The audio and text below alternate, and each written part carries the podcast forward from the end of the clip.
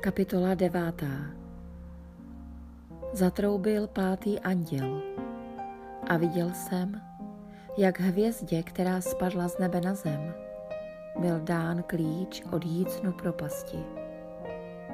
Otevřela jícen propasti a vyvalil se dým jako z obrovské pece. A tím dýmem se zatmělo slunce i všechno ovzduší.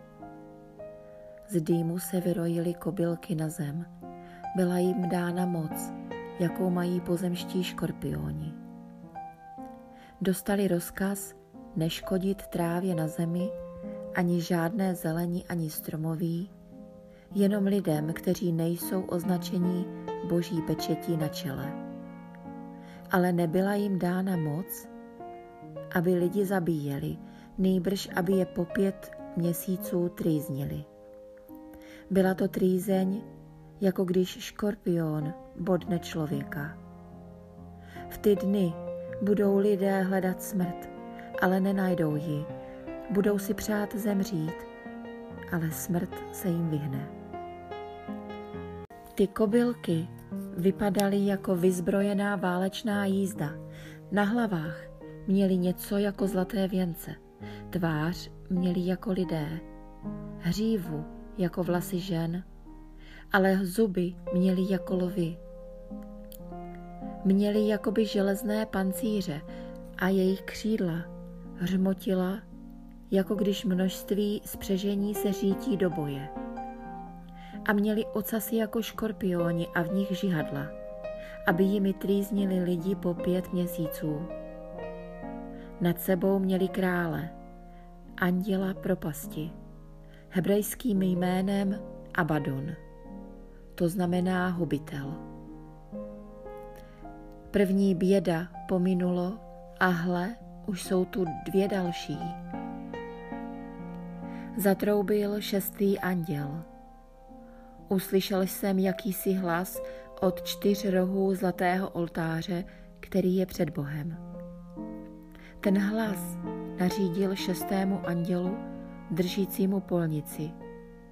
Rozvaž ty čtyři anděly spoutané při veliké řece Eufratu. Tu byli rozvázáni ti čtyři andělé, připravení na hodinu, den, měsíc a rok, kdy mají pobít třetinu lidí. A jejich jízdních oddílů bylo 200 milionů. Slyšel jsem jejich počet. A ve vidění jsem spatřil koně a na nich jezdce pancíře. Měli ohnivé, rudě zářící a až hnoucí, sírou. Hlavy konňů byly jako hlavy lvů. A z jejich tlam šel oheň, dým a síra. Touto trojí pohromou, ohněm, dýmem a sírou ze svých tlam usmrtili třetinu lidí. Vražedná moc těch konňů je v jejich tlamách a v jejich ocasech. Jejich ocasy jsou jako hadi a hlavy těch hadů přinášejí zhoubu.